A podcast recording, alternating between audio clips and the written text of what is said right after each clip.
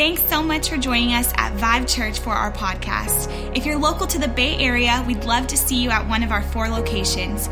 For more information, check us out on vivechurch.org. Now, here's Pastor Adam with a powerful message. Well, it is so good to have you in church today. And as I said, you must be crazy. Something must be going on in a church when we pack out on a Memorial Day weekend, on a three day weekend. I don't know, you really, really must love Jesus, and that's exciting to me. And so we thought we would do something, uh, something special today. We want to do something different. We we got our acoustic set. I'm on a rug, which kind of feels different, feels fun. Can we give it up for our worship team? Just, just amazing at all our locations. And I want to do something special, out of the ordinary, what we don't usually do here at Vive Church, but just as a, as a reward and to create FOMO for everybody else who didn't come to church, we wanted to create something special. And I wanted to do a little, a one standalone sermon. This is not in our series, but I wanted to have a conversation with my wife about marriage. More specifically, what matters in marriage. In fact, even more specifically, what matters to God in marriage. So, we're going to have a little conversation today. So, as you prepare your hearts for the Word of God today, would you find 10 people around you and look them in the eyes and say, You matter? Give them a high five, give them a hug, whatever you feel comfortable with. You matter. Just say, You matter. Come on, all our locations. Come on, San Francisco. Come on, San Jose. You matter. You matter. You matter. Amen.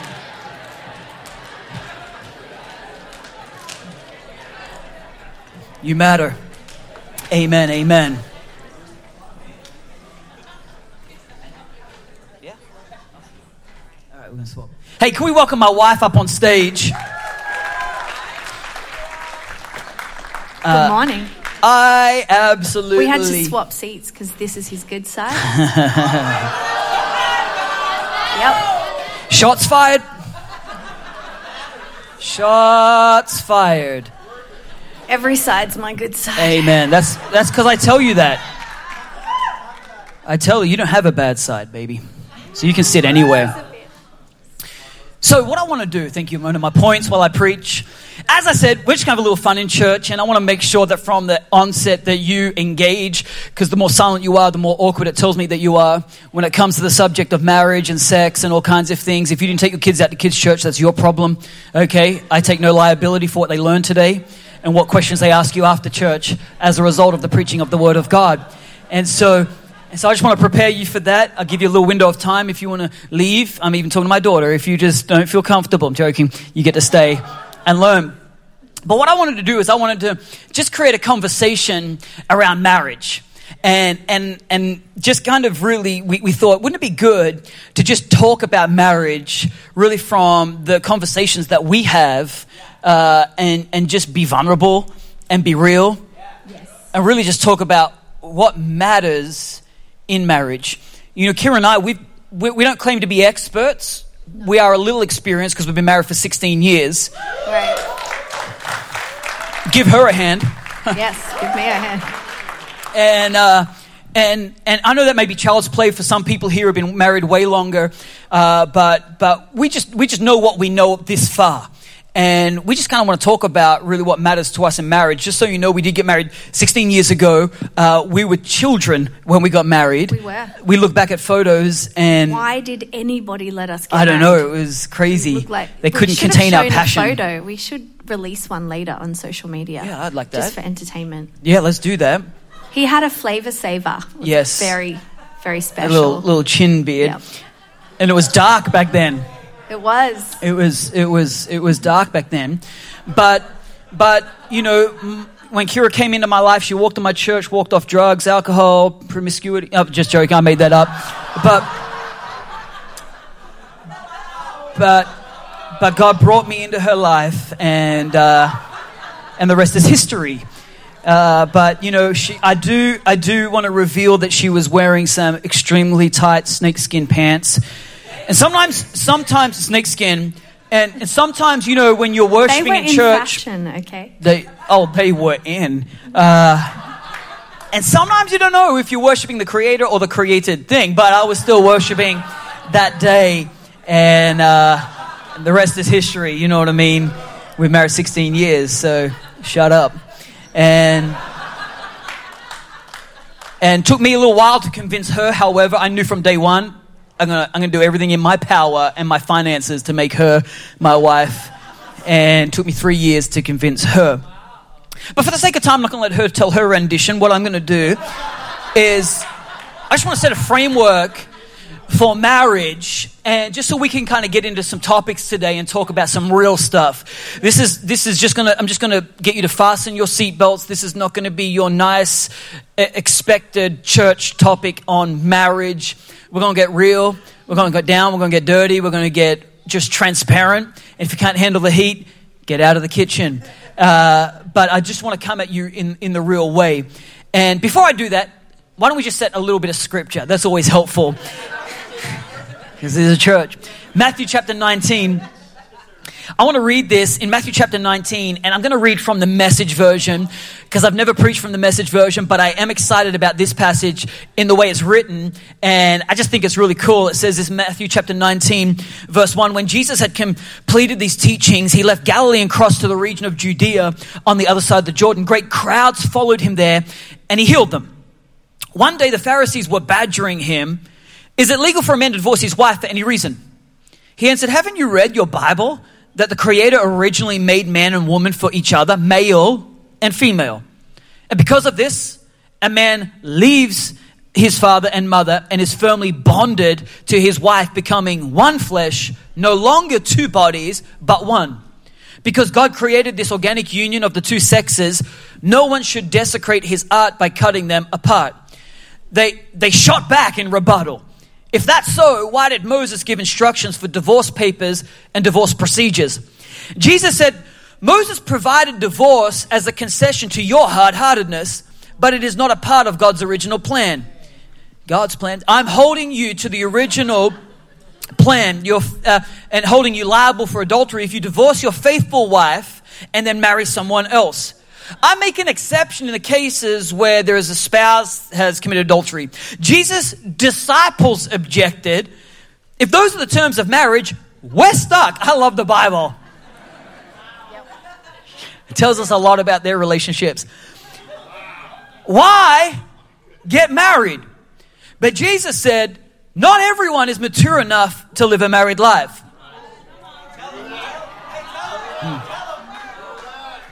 It requires a certain aptitude and grace. Marriage isn't for everyone. Some from birth never uh, never get asked or accepted. Well, hang on. Some some from birth seemingly never get give marriage a thought. Others never get asked or accepted. Savage.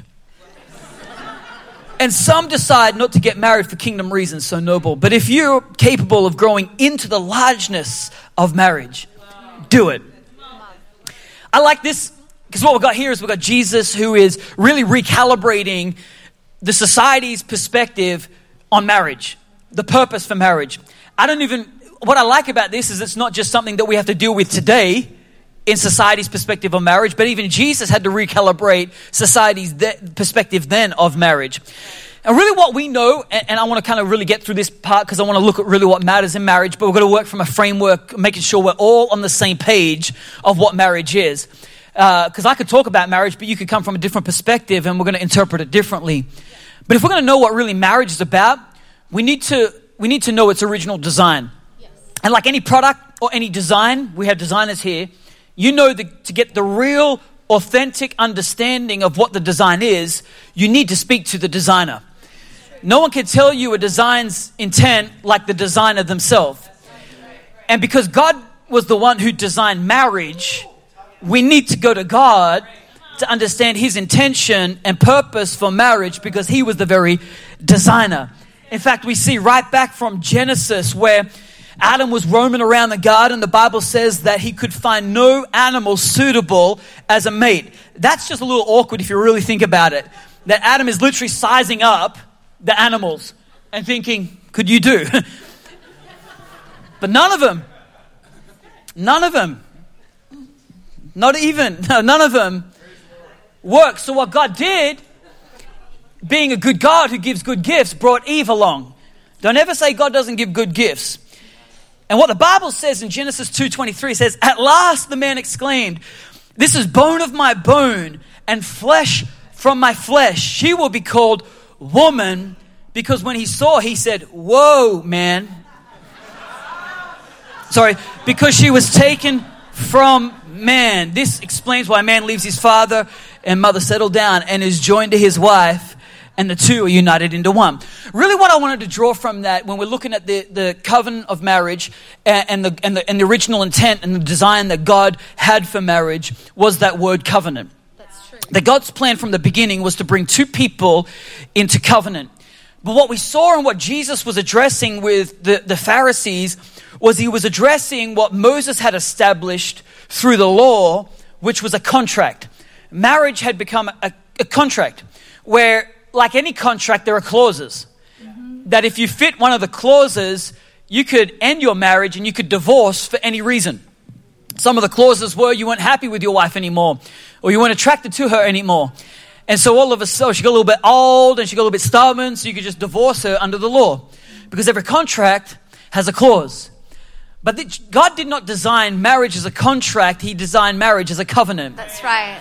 And there's a major difference between contract and covenant. A contract is an exchange of promise, where a covenant is an exchange of person. Yes. That's what explains where the two shall become one. One, one flesh. One flesh. And so we see this even in our covenant with Christ that, that two become one, that we are brought as heirs of Christ, that we are literally made one flesh with Christ. We are made sons and daughters brought into his family. It's a, it's a new covenant. And I like what Jesus said to, to even the disciples. If because the disciples objected this is hard man. We're stuck. This wasn't even the pharisees. This is where the disciples kicked in. I'm, I'm fascinated by these, these guys. He said, why get married? And then jesus responded marriage is not for everyone not everyone is mature enough to live a married life how many married people do i have here all our locations put your hand up if you're married leave it up if you're happily married someone down someone i got you Got him. Got him. Uh oh. Okay. We'll offer you counseling after Put it down. Put it down. All the married people know that not everyone is mature enough to live a married life. It requires a certain aptitude and grace. Marriage isn't for everyone. Just to involve everyone, how many people are single? Hands up just so I know the dynamics of what we're working with here. If you're single, keep it up. If you want to be married one day, oh man, I saw that. That like both times. Like, uh, yeah. Uh, before I thought, now I'm not so sure. Well, I want to talk about when it comes to marriage, if we're going to talk about God's original intent and purpose for marriage, I think it'd be good to discuss what actually matters to God in marriage. That'd be a great way to expose what we think matters in marriage, what we think matters to God, that maybe doesn't matter so much to God. Because I know that when we first got married, there were some things that mattered to us that don't matter so much anymore 16 years on. Absolutely. Like what matters what matters not so much now that used to matter to you? Um, yep. Um. Be re- how many people want her to be honest? Uh, okay, so um, so when we get married, we have a romantic idea of what our life is going to be like together. Right. And it's like it's like this marrying of two people together, and we are suddenly going to be able to do everything together. And that so is cute. so wonderful, and it lasts for about five weeks in your marriage before you start sending each other insane. Crazy. If you make it through the honeymoon. Yes. And it's like so I think even on the honeymoon, we just need a little break. Yeah. Yeah. And you know, like couples. Is that just us? You know, I don't know. Maybe I mean, we came back together you, for purposes, you know. but yeah. yeah. I, I, I work with you. I do everything with you. You do. But um, yeah, in those early days, it was just like you know, romantically putting our hand to everything. But you know, God had to just grab hold of me because it's like he didn't bring us together to minimize our influence. He brought us together to maximize our influence. And marriage is about multiplication of two people. And so I think a lot of times we just think like marriage is, is minimizing who I am, but right. actually it's there to maximize That's who really I am. good. And so uh, what used to matter to me doesn't matter anymore. I don't care if you don't go grocery shopping with me. I like perusing the shopping aisles and getting what I want and putting it in the trolley and paying for it Yep. with my money, Uh-huh. like you know, Yeah, with get- our money. Yeah. My money is our money, her money is her money. Yep. Give some witness from all the ladies up the back. Uh huh. Holla. Holla. You know what used to matter to me, and I think it was really connected to identity, was uh, I, it really mattered to me if, if you wanted your dad to be the rescuer of everything. You know, anytime there was a problem or we faced a trial, it was like, oh, I should call my dad. And, and that would like irritate me Yep. so much. And I was like, I don't want to call you dad. Because you wanted to be the answer to my problem. I wanted to be your daddy. I wanted to. the- I wanted. I was like, who's your daddy? Charming. No.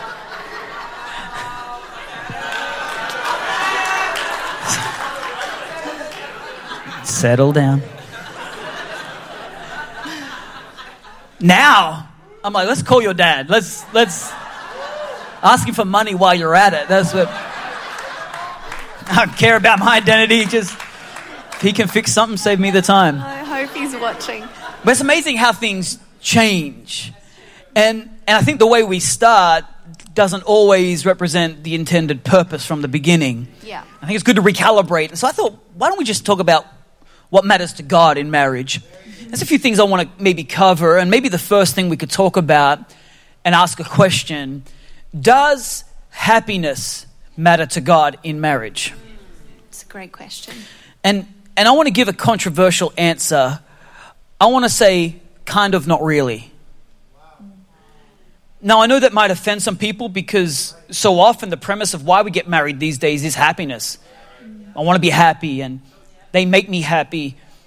But what happens is those same people who get married because of a desire to be happy find that there is a whole lot of unhappiness in marriage that becomes very confusing when the premise of why you get together is to find happiness.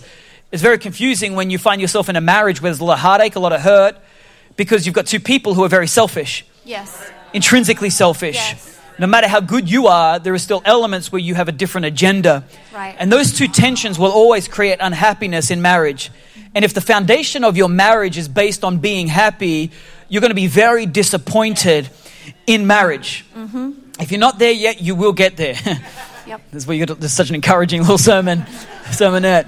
But the same goes for your Christian walk as well. That's right. It's not about life enhancement, it's about That's- life transformation. That's right. Your Christian walk isn't going to be like this happy life. either. Exactly. It's going to be challenged. Exactly. So I think it's very important to decipher when we're talking about happiness or marriage. It's very, very important to know what is a product and what's a purpose. It's a great way to categorize ideas of marriage because I do believe that you can have happiness in marriage. I'm sure there's some very happily married people here. You. Uh, He's prophesying. No, I'm happily married. I'm- us, I meant us. We, I'm happily married. we're very happily married. Yes, but doesn't mean there hasn't definitely been seasons of unhappiness in marriage. That's right. and very much hardships. And so when you know that, that happiness can be a byproduct of marriage, but it's not necessarily the intended purpose of marriage. In fact, I think that if, if, if happiness was the purpose of marriage, Genesis would read very differently. Genesis would read more like Disney that God made two, one flesh, and they lived happily ever after. But that's not what Jesus is preaching here. In fact, Jesus says it takes a certain aptitude and grace to be able to be married. Let me translate. It's going to be hard work to be married. Hard work doesn't always sound like happiness to me. But could it be that more than happiness, even though happiness is a product, could it be that the intended purpose of marriage is self sacrifice? Oh, two people? Could it be that God's plan for marriage more than happiness was to discover the power of partnership and to know what it is to be aligned and to know what it is to lay your agenda aside? To actually be faithful even when there is the, the temptation of unfaithfulness, to learn what it is to self sacrifice, to learn what it is to walk through seasons of success and struggles with somebody, to learn what it is to have the power of alignment and to know commitment and faithfulness, to experience an aspect of God's love that you wouldn't know on your own. Yes. Oh, help me preach. Don't go quiet on me right now. Well, let's go back to but it's it's it's till death do us part, and it's about it's about happiness. I mean, that's nice, but it's not realistic. I'm not saying that's not a product of discovering the power of partnership, but really, what matters to God, I think that God discovers that, that God's plan and what matters to Him in marriage, that we discover more of Him, that we lean into Him more as a result of God bringing a blessing and sometimes a burden in our life. That this is the beautiful thing that the crucible of marriage can produce in your life is ultimately teach you things that you wouldn't get to learn if it wasn't for something in your life that caused you every day to be better in you Yes. and to make yourself better. Yes. No, I love it. I love it. I, you mentioned something earlier in you, when you read that passage in the message version. Mm-hmm. And what stuck out to me was that the enemy will try and desecrate God's artwork. Right. And marriage is the expression, it is a modern day expression of who Christ is to the church. And that was always meant to be forever. It was never meant to be temporal. And, and he has made his commitment to the bride, the church, you and I. And, and marriage today seems to have slipped in our society, and society is beginning to frame what marriage is. And I think it's so important that we come back to what the Bible says because marriage was designed by God. And where there are healthy marriages in society, and healthy marriages in culture, and healthy marriages in the church, and where there are healthy marriages, you know, in, in our nation, then we see that there is health in society. Marriage is a gift to the world because it teaches that self sacrificial nature. Children who grow up in a home where they see the commitment to each other. You know, like we, we get so displaced so easily. And, and marriage is, is also a picture of authority. And, and, you know, being submitted, like, I mean, that is such a powerful notion.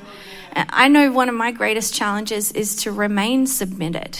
You know, like it says, wives, submit yourselves you know and that doesn't mean that it's like uh, making myself less.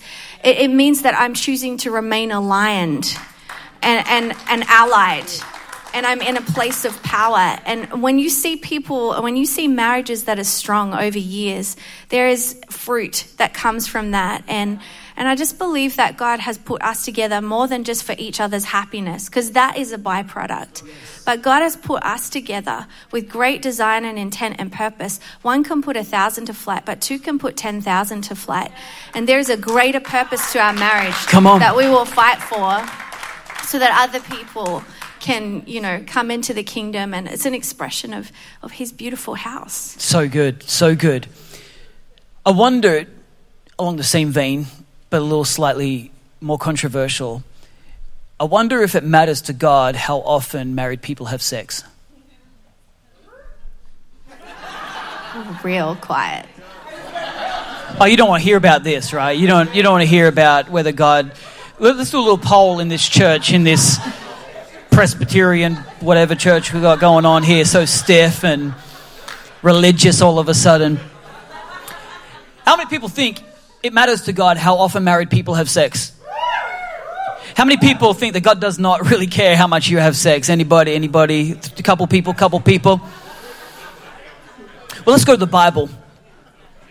Because I like what it says in 1 Corinthians chapter 7, verse 3. It says the husband should fulfill his wife's sexual needs. Oh. Hmm. Very intrigued right now. And the wife should fulfill her husband's needs. Oh, amen. The wife gives authority over her body to her husband, and the husband gladly gives his gives authority of his body to his wife. Do not deprive each other of sexual relations unless you both agree to refrain from sexual intimacy for a limited time.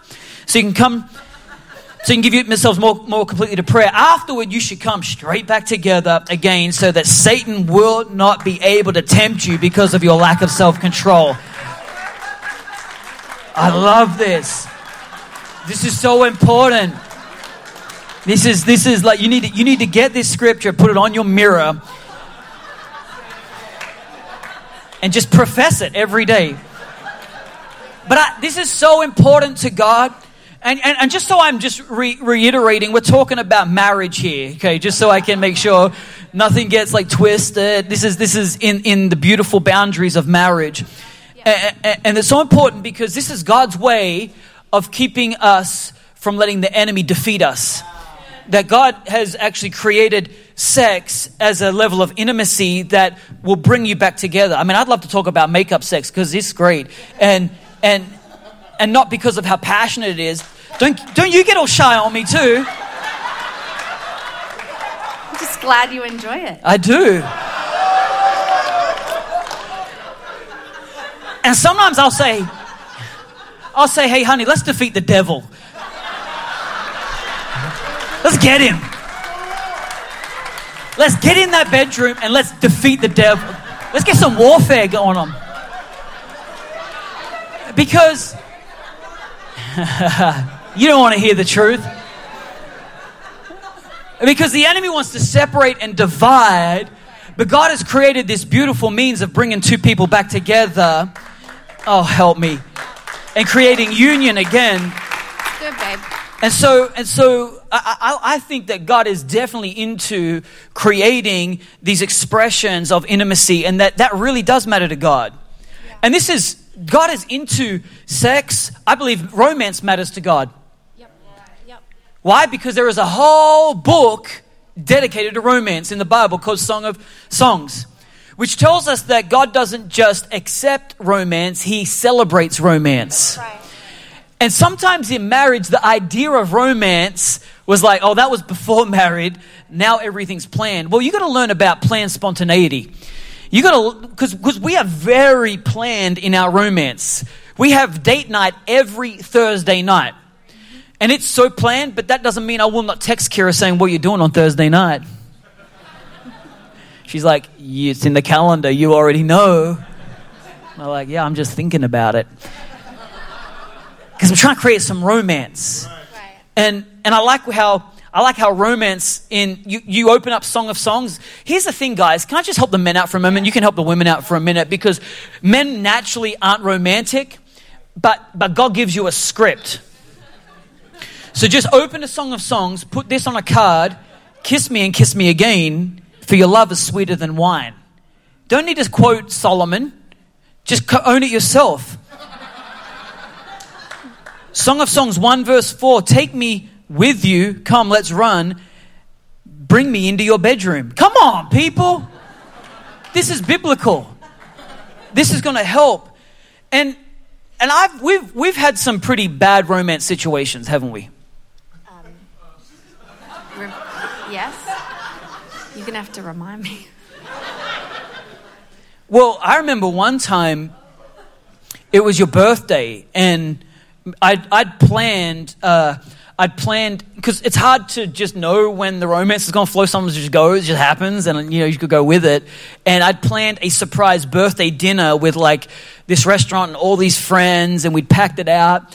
And it was in the wine in wine country, and I remember we were up there about like an hour and a half earlier, just to have some alone time, and we literally just got caught up in in in just each other. And I forgot, I literally forgot that I'd planned a party, and and then like we were like just everything was like we could have just ripped each other's clothes off. This is how romantic it was.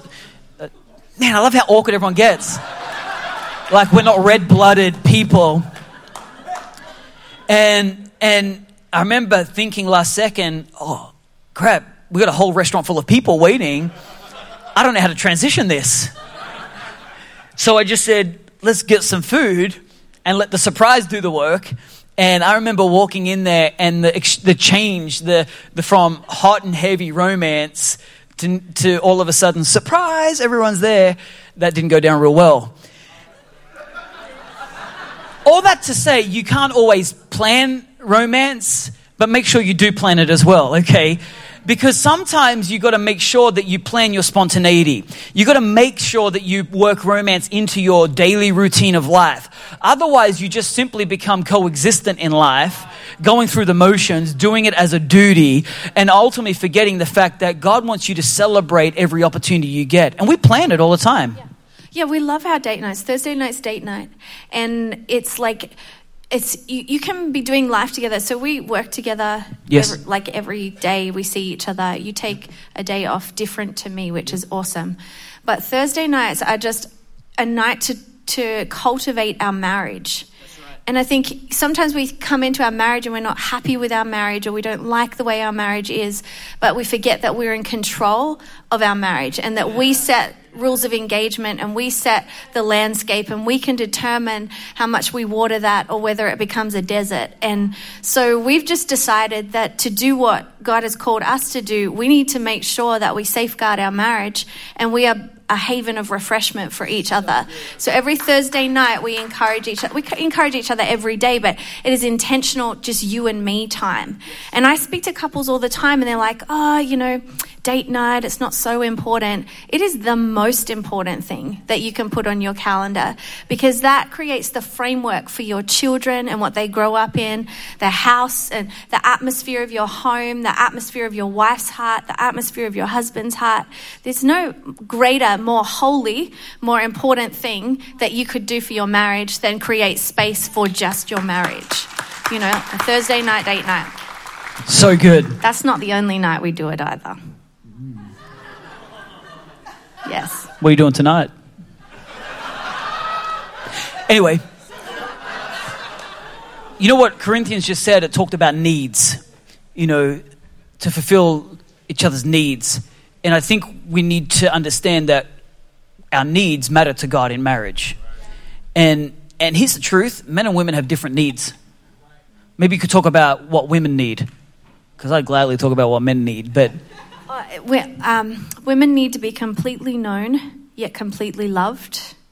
I think the, the vulnerability factor for, to have our man know everything about us, because we love to tell him everything about us, whether he wants to know it or not. And then we want to be completely loved for everything about us.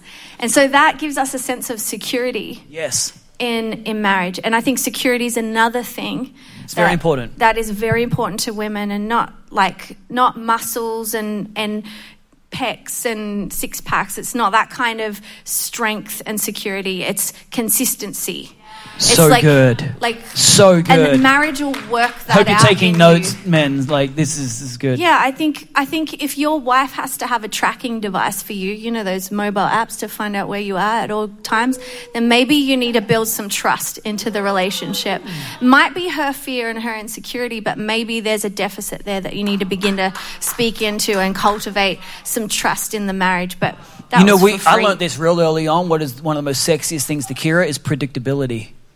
And I it lo- sounds I- unromantic, but baby, I'll be so predictable. He's you always going to be there. He's there when I need him. Exactly. And she knows she, she knows exactly what I'll do because I've become consistent in her life. But when you see your wife so secure, man, there is so much benefit to that in your marriage. Mm-hmm. What else do women need? Need affection. Yes, You need a lot of that. Yes, I need lots of cuddles. You need time. I need you to think I'm beautiful all the time. Don't Yep. tell me what you're really thinking. I just want to know. Lie to me. Lie to me. Lie to me. Yes. If I post baby and I ask you how big is my butt and you tell me four handfuls and I need to get it down to two, Who would do that? Let's talk about what husbands need. Husbands need sex. It's not a want, it's a need. I'm being real, I'm being really honest. Some things are wants, some things are needs. And, and, and men are wired that way. Some women are wired that way too, and that's great, and that's, that's a blessing to, to the husband. the Bible talked about fulfilling her needs. filling her needs. So she has those needs. Yeah, she's got too. needs, um, but but men have men need sex, and and I think that there are some things, but that that women can do to help them along that journey because I think men are ready most of the time. It's like ready to go. Yeah, you can be watching a game and then Ready. Let's go. And I'm like, You can touch my hand. I'm like, yeah. No, I was just trying to get your attention. Like, uh, I'm ready. I don't know. I think I think you need. I need to mentally prepare. Right. And so how do, how do people ment- how do women mentally repair? Well, Would this help? hate how you do these things to me. Come on. Tell them. Lingerie helps. Lingerie helps. Helps. I feel like I. Why does that's, it help? That's more for me. It's more for my confidence level Right. than, you, than you. Right. Um, I'm not opposed to it's it, but- also a green light to you for you to be like. Exactly. yes, this is happening. Oh, yeah, I don't. Yeah. There's no guesswork now. No. And I think we often assume like the man has to like be the instigator of these things. Women, you can instigate too. You can. Come on. Yeah, come on. Got some real brothers up in here. What about uh, what about like sexy text messages? Yeah, we- we've we've learnt that. Tell them. How many people want to hear a story real quick? You got nowhere better to be on Memorial Day weekend. Come on. I think I've, I think you may have heard this before. Um, I was at a women's conference, and they were one one of the speakers encouraged us to do something similar to what we're encouraging you to do: cultivate some intimacy in your marriage. And um, she said that she sent him a text message, and I thought this is a brilliant idea. I'm going to send Adam a text message. You should never do it in the middle of a conference, though. And so I hadn't seen him for three days, and was like, "This is what." you're, you're going to be coming home to this evening and text him a big long text message. The only problem is I sent it to my sister in law, who was not my sister in law at the time, but one of my, um, one of my girls in my um, She's in the family now. It's all good. ministry. and she and she was so gracious. She was so beautiful. But hey, if Couldn't you're going to do it, same, send it to the right person. Do not group text anybody, and no photos. The greatest tragedy of that whole story is I never saw that text message. That is the real tragedy here, people. But but you've what? But I'm talking about why is sexting meant to be something that you do in college or before you get married that that society has claimed as something that no no no we're going to bring it back to marriage. And this may be awkward for you the idea of that kind of stuff but but we have talked to so many couples who are at the point of divorce where if they just did this in marriage and not send it to somebody they shouldn't have sent it to we wouldn't be dealing with that at all. We'd be actually dealing with how strong marriages are and how fulfilled people are in in marriage. Oh you're all too stiff and religious They're all just reeling from the fact that I sent it to one of my. It's amazing. One of my but can I also just on the topic of needs? I know we all need we talk about sex, but but men also need respect and honor. And this is this is so important for men for women to hear as well that, that sometimes I think uh, we, we we give honor when we see someone's worthy of honor. But what you've got to understand is the woman in, in, in a relationship, the wife, you have the power of a prophetic voice that you could literally shape the man that he isn't yet, but who you design him to be by just speaking words. Because men will rise to an occasion. Men will only live to the level of what you speak over their life. If you are always cutting him down and telling him he's worthless and telling him he's lazy and good for nothing, well, watch out. That's the man that you will have. But if you celebrate something, celebrate the fact that he turned up on time, celebrate the fact that he took a dish out to, to celebrate something. So I love the way she sometimes will tell me, "Man, I love the way you do the dishes." I'm like, "You watch me." there will not be a dirty dish in this house. I like the way you sweep the floor, Oh, the way you clean that Watch me mop it. that bathroom, clean that toilet. Oh. The voice you have in shaping and declaring and cultivating is so powerful that honor you watch as a man will rise to that level. And so when we understand that there are certain things we need, and there are some great stuff out there like like love languages stuff that's like really really helpful to understand because we often give love the way we want to receive it but that's not necessarily the way someone else needs to receive it and so when you understand uh, the way that somebody needs something it will change the way you operate in marriage. We're running out of time. Okay. Let me ask this question. Does does finding your soulmate matter to god in marriage? How many people think god wants you to find your soulmate in marriage? Well you're wrong. I firmly believe that this idea of soulmate, this romantic uh, romance movies we see about he completes me or she completes me, is ultimately not of God because God wants to be the one that completes you. That God is not setting you up to find completion in somebody else, but whether you're single or, oh, help me preach, whether you're single or you're married, God says, I will fulfill everything that you need. In fact, God wants to be the completion of you. And when God says that two became one, He was not talking about two halves becoming one. He's talking about two whole, two complete people coming together and making one complete person. Because when you look to marriage as the completion of a deficit in your life, you enter marriage with the opportunity to take. You're already looking from the origin of that union as what you can take and what you can get and what you can draw out and what you can fulfill. But when you are complete in all that you are, you go into marriage with the whole premise of what I can give. And then you have two people just trying to outgive each other. It's like a competition to how can outgive the other. And that is the design where you begin to complement one another. But when you go in with a deficit, be it loneliness or be it an area of needing to be fulfilled, then you're actually going to be drawing and taking from the moment and wonder why it's so full of conflict. One is not the loneliest number.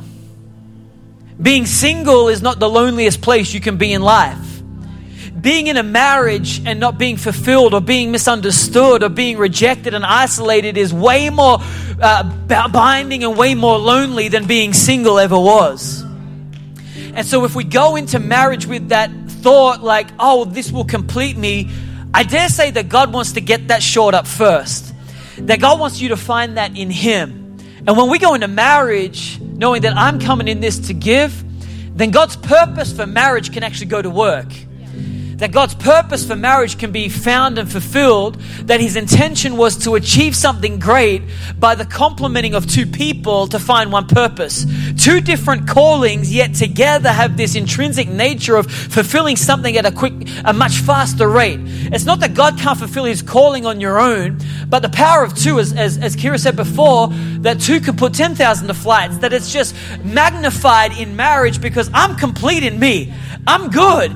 I don't need someone to define who I am. I don't need someone to find out my identity and to, to fulfill who I am. God, me and God are good. I know who I am in Christ. I know who I am apart from anybody. Oh, help me preach from the back. I know who I am in my single season, which will set me up to have the maturity to give in the married season.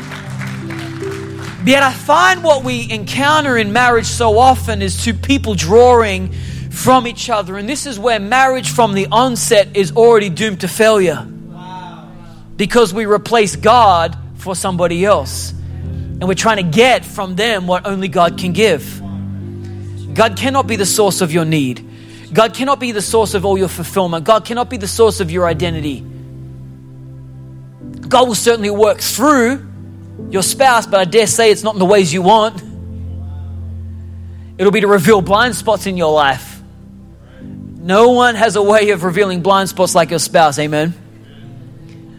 But God will ultimately fulfill your need. Now, this is where I want to finish with is the fact, because we're out of time, is that something that you need to do is you need to go into marriage with a vision for your marriage.